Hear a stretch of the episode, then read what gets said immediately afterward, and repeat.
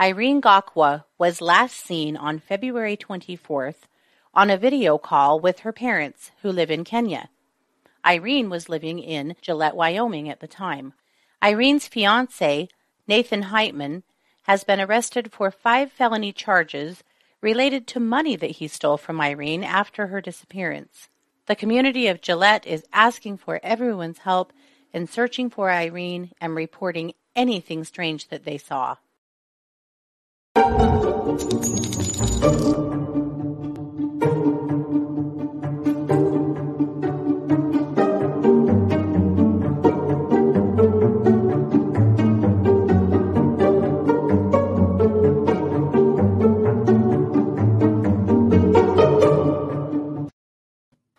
Hey everybody, and welcome to True Crime Paranormal with the Psychic Sisters.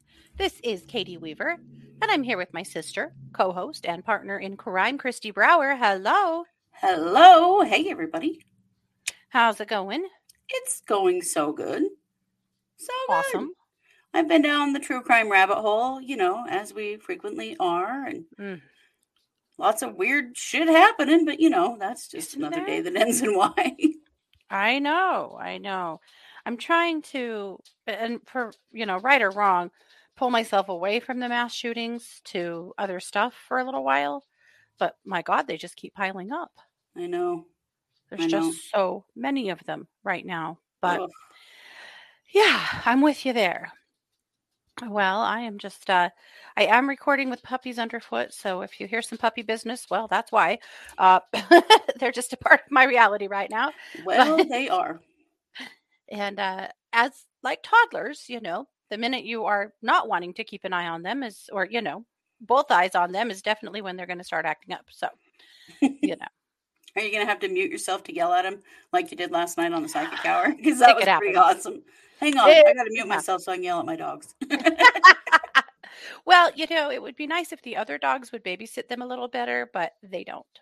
They watch them with absolute disgust on their faces, but they don't, like, I was hoping Blue, our older Basset Corgi mix, would be more of a nanny figure to them. She said she doesn't get paid enough for this shit, so. Yeah, I bet she did. Yep. Poor Blue. Sounds just right. Well, this is our Monday episode. So, happy Monday. June is marching right along, isn't it? It certainly is. Wow. Yeah. So, Christy, you are going to kick us off with a segment. Thank you. With a segment about racial injustice. Yes.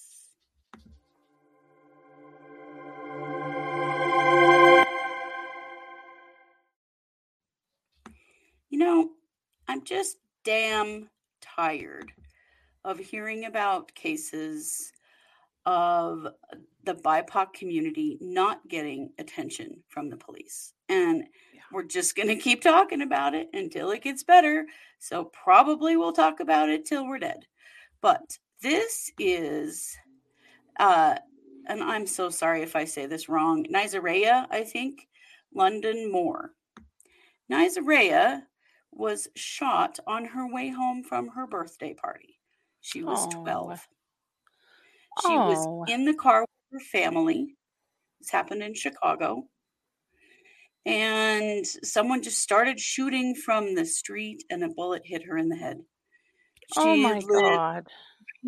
She lived for 3 days and passed away. Oh. This happened 3 months ago.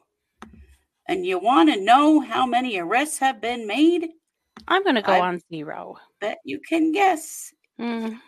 Yeah. Wow.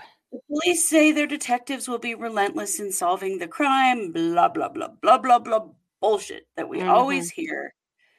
This was the murder of a 12-year-old beautiful little girl. Yeah. Coming home from her birthday party. And wow. There are no leads. There's nothing. They've got nothing on this. Unreal. And it just makes me sick. Mm-hmm. And there has been some surveillance video. They couldn't find any witnesses so far.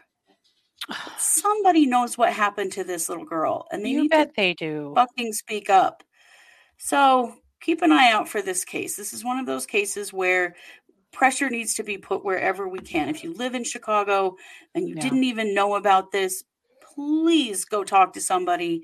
Let your voice be heard that you want something done about Nyzireya's death, because it's just horrendous. And as always, the question in the back of my mind is, if she was a white kid, would this be solved? Because we see it over and over and over again. You can't deny what we're seeing as truth, unfortunately. And so I just wanted to bring our attention to Nyzireya's death and to be aware of what's going on in Chicago around this case. And with that, I will kick the mic back to you for our main case.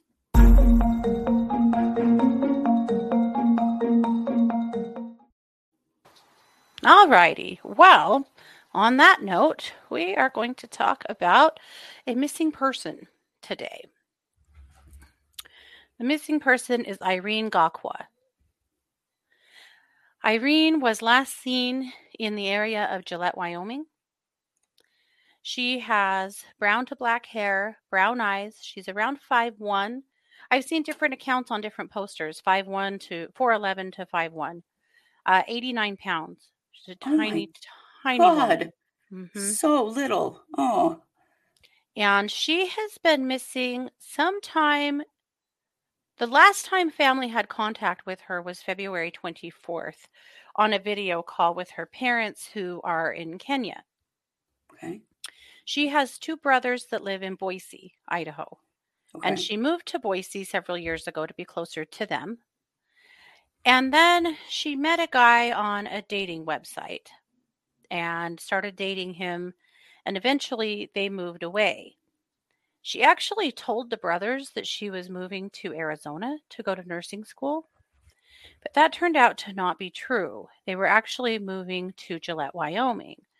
And her brothers say that they felt like that was a manipulation on the part of Nathan, the boyfriend, that he was really working hard to keep her away from her family and from other people. And that, not being honest about where she was living was a part of that he was trying to continue to section her off from people that cared about her. Lord. Though it does sound like she was going to nursing school in Gillette. Okay. So she was in school, just not. What a terrible thing to be forced to lie to your family about where you live. Like, it's not even the same state. Like, geez. It's terrible. So sometime between those dates of July or of February 24th into the first part of March, Christy's cats are accompanying us on the piano. Thank you so much. Sandy is giving us a little, ominous music to go with this story. Yeah, it sounds ominous. Good job, Sandy. Mm-hmm. I know she's been practicing. Always, usually in the middle of the night. Mm-hmm. Yeah. At any rate, so sometime between February 24th and into March, her family got very concerned because they typically heard from her. Mom and Dad said they video chatted with her just about every other day. And she was in contact with her brothers quite a bit too. And suddenly nothing. Whew, can see where this is going. Yep. So every day they check in. They've been in close contact with investigators. I will say it does appear that the Gillette police have been working hard on it. I don't feel like this is one of those cases where nobody gave a shit. It doesn't seem to be that way. So I'm glad to hear that. I'm very glad to hear that. Because Gillette, Wyoming is not a very big place. Yeah. So Irene was officially reported missing on March 20th. And that's nearly a month after her parents had heard from her for the last time. Mm-hmm. Ooh, boy, that's concerning. Yeah. So then the police announced that they had a lead in the end of April. They announced that they had a lead that she may have been taken via a passenger car to a rural part of Campbell County. Campbell County is where Gillette is located in Wyoming, huge rural area. Yeah. That she may have been taken by passenger car to a rural area, mine site, or oil and gas location. Oh, well, there are a lot of those in Wyoming. Mm-hmm. And that's about where that ends, that lead, except for that they have continued to ask the public that if they have seen any sign of a silver 55-gallon barrel anywhere rurally, that they need them to let them know. Oh, Lord. Mm-hmm. That is very bad news. Mm-hmm. So they know something they're not saying. Yeah. So in the meantime, in doing a search of Irene's financials, they end up arresting the boyfriend. So, or the fiance, I guess. Right. We'll call him that, I guess. Okay. The fiance's name is Nathan Hightman. And Nathan, he says that they came home from a restaurant one night and Irene just packed her stuff and left. You know, as you do. As all of these flighty women are just running away all the time. Right. Just packing up your shit and leaving and never speaking to anyone ever again. Also, Irene, honey, you can do way better than that, idiot. Mm-hmm. Holy crap. This fool is something. So on May 6th, there was an arrest warrant signed for him, and he was arrested on May 13th. He was initially charged with 2 counts of felony theft and 2 counts of crimes against intellectual property and unlawful use of a credit card.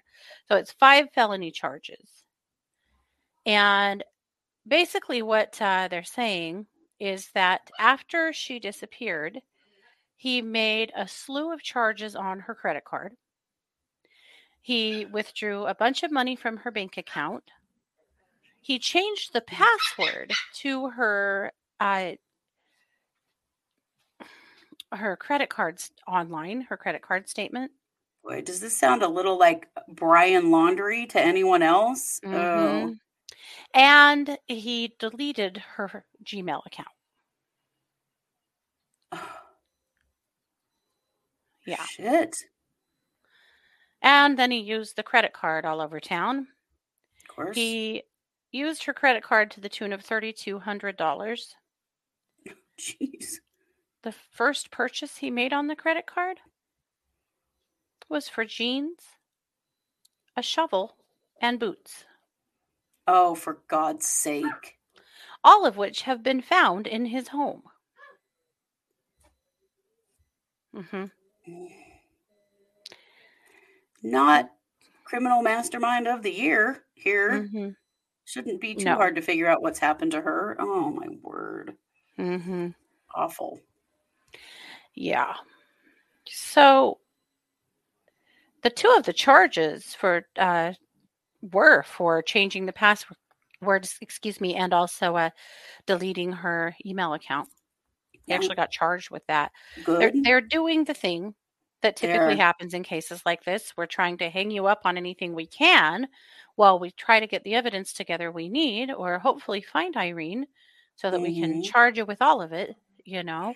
Or wait him out enough that he finally fesses up. I mean, the pressure on somebody in a situation like that is strong, which is good. That's what needs to happen. But at least he's locked up. Yeah. So he was in court last week and pled not guilty. It looks like, I'm not completely sure, it looks like he has actually bailed out. Mm. They set the bail really low. Really low. They were asking for like more than $100,000 in bail, and he ended up getting $10,000. Well, they're pretty minor financial crimes. Mm-hmm. They probably can't set the bail that high. Yeah. Which sucks. So here's what his attorney said. A guy named Stephen Titus. He told the press they could have easily charged him with a crime in the last 2 or 3 months, and they haven't. Essentially, law enforcement, I don't think, has the probable cause to charge Mr. Hightman with a crime related to anything dealing with the disappearance of Miss Gakwa. Well, that's probably true, but hold on to your hat there, Titus. Right. It'll happen. Listen, Stephen Titus, it's coming. Mm-hmm. How can you not? I mean, that is a very unfortunate name for an attorney, but how can you not then refer to him until the end of time as Titus? Like, come on. They're writing the jokes for us here. Mm-hmm. Well, and the police are saying that he is not cooperating at all. All he will tell them is that she came home from a restaurant, loaded up 2 plastic bags full of clothes, and said she was leaving Gillette and left in a dark-colored SUV. And left her credit card and all this shit that he's got access to behind? Yeah. Yeah, okay. A couple of questions that I have. Where's her phone? Mm-hmm. Where is her phone? Her phone hasn't been used since February 24th. We know that. But are they pinging her phone? I mean, I actually feel like... it? Like, right. Where is it? Where is it? Yeah. Yeah. And the only place that any of her accounts have been accessed since she disappeared are to one IP address. Any guesses who that belongs to? I'm thinking this jackass boyfriend. Mm-hmm. She's probably been paying the internet with her credit card while she's been missing, too. Oh, probably. He has made something like 50 charges on her credit card. Oh, my God. Mm-hmm. The gall of that? Yeah. Like, oh. The fact that he was buying a shovel, boots, and pants at Walmart when she disappeared. Yeah. Way concerning. That's terrifying. So here's what I think. I think that they really need to find that 55-gallon drum. There's something to that, obviously. But I also think that we're waiting right now for more forensics to come back on the gloves, the boots, stuff like that. I feel like we're in that holding pattern. The hard part is he has no ties to Gillette. There's no reason for him to stay there. Mm-hmm. And I think that's concerning. Considering that I do believe that he's bailed out. According to locals whose comments I read online, he has bailed out. So I feel like that is a big concern. I will say a couple of things that you guys could note about this case. There is a Facebook page called Help Us Find Irene that you can follow. There's also, the locals are trying really hard. The local community is pissed about it. They are very frustrated. They're frustrated that, he's not cooperating. The answers aren't coming forth. Mm-hmm. There's a group of local ladies that have put signs like this all over town. Oh, good. And have been organizing searches and are really doing everything they can think of to not shut up about this, mm-hmm. To keep the pressure on and to really, encourage anyone who knows anything to please come forward, or if you come across anything to please come forward. So that's where things stand right now. Her poor family is just ill. They are so upset. They're so scared, and of course her parents are in Kenya. They are so far away. Her brothers have been in close contact, and her folks with law enforcement, and they are getting support there, but there's just no freaking answers right now, and that really sucks. Yeah, you think about how tiny Irene is. So little. 89 pounds and 5 feet tall. Oh my gosh, that's terrifying. She's gonna be easy to conceal. Yeah. Damn. Yeah. But also, yet again, we aren't dealing with somebody who just wanders away. No. She was in school. She was working. She has a family she cares about. Even if she was going to leave Nathan, which, good on you. Even if she was going to leave Nathan, she wouldn't have just bailed on her family like this. Well, no. She would have called her brothers in Boise. I mean, come on. Hell, she probably would have gone back to Boise. Right. Or to Kenya, for that matter. I mean, she certainly had connections in other places. Right. That's not what this is. No. So... I'm so tired of hearing that bullshit. Like, women just are so flighty and just wander away all the time. And it turns out in Wyoming and Montana, lay down and die of exposure all on their own pretty regularly, too. What a bunch of horseshit. Yeah, we cannot accept these answers. Not that I think that's actually what's happening in this case, to be fair. I do feel like there really is, good work happening. It sounds like it, yeah. And law enforcement is taking it seriously. So this is good. They should, because something serious has happened in their community, and it has to be tracked down. So and this guy is dangerous, obviously. He needs off the streets, away from other people. Yeah, and off dating sites, and not allowed to do any more of this. Show his picture again. Do not swipe right on this. I don't know. I don't do Tinder. Is it right? Don't swipe right on that. Mm-hmm. Don't swipe on that at all, for sure. Because, no one fools like this. He probably is already online trying to talk to other women. Oh, of course he is. Ugh. The one thing I was unable to find is any kind of criminal record for him, or any comments from the press about a criminal record.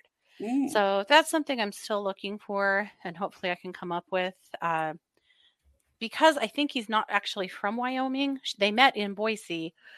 I don't know. Well, I'll keep looking. I would like to see what his criminal record looks like. So, right. Yeah. If there is one. If there's some history there. He's 38 years old, and so it's, to me, if you do this, there's probably he's got some other stuff. Yeah. So we'll keep looking for that. I wanted to open an investigation on this one so that we could keep an eye on it.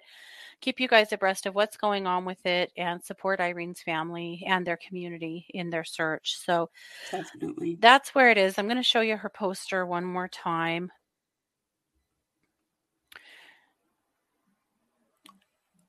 And there you go. So obviously, if you have seen anything that seems strange in Wyoming, but also in Montana, Gillette's not that far from Montana, the Montana border. Yeah. So if you've seen anything weird anywhere, say something. Always. Yeah. Say something. Alrighty. Say something. Yes. Always. Even if you're wrong, be wrong. There's nothing wrong with being wrong. No, there's not. And we don't have nearly enough people in this world afraid to be wrong, that could potentially have protected someone, or at least solved something. Yeah. Yep. So there you have it. So Christy, I'm going to kick the mic back over to you for our final segment, which I believe is a crime update. Yep.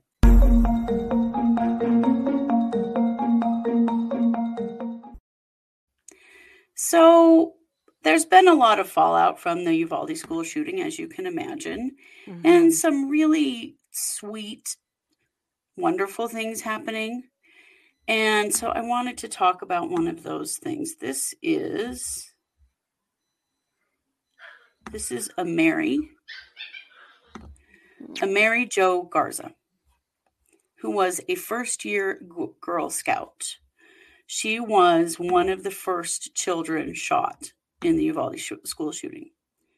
And they could tell from the phone in her hand that she was trying to call 911 when she was shot. So the Girl Scouts of America have awarded her the Bronze Cross, which is the highest honor you can get from the Girl Scouts. And it is always given for heroism. And I just thought that was really sweet. The Girl Scouts wanted her family to know that her heroism has not gone unnoticed. And that she tried to save herself and the people around her on that day. And for that, they have awarded her the Bronze Cross. Oh, that is so sweet. Thought that was very sweet. Absolutely. It's horrible that we even have to do these things. But it makes me happy that there are people aware of what can you do for her family. And this is something you can do. That will mean so much to her parents, and just a way to memorialize her in a positive way. I thought it was really beautiful. Agreed. I love that. Yeah. How sweet. All righty. Well, there you have it. This is Monday. So we'll be back tomorrow, Tuesday, with a brand new episode. And then, of course, we'll be back Wednesday with a new episode, Wednesday night with case updates, and Thursday night for the Psychic Hour. So this just kicks off a big week of true crime. We're all over it. So thank you so much for being here. Be sure to like, share, follow, all the stuff, comment, all the things that help boost us. We appreciate you very much. Definitely. Thanks for being here. This has been yet another production of True Crime Paranormal with the Psychic Sisters. Take care. Bye, everybody.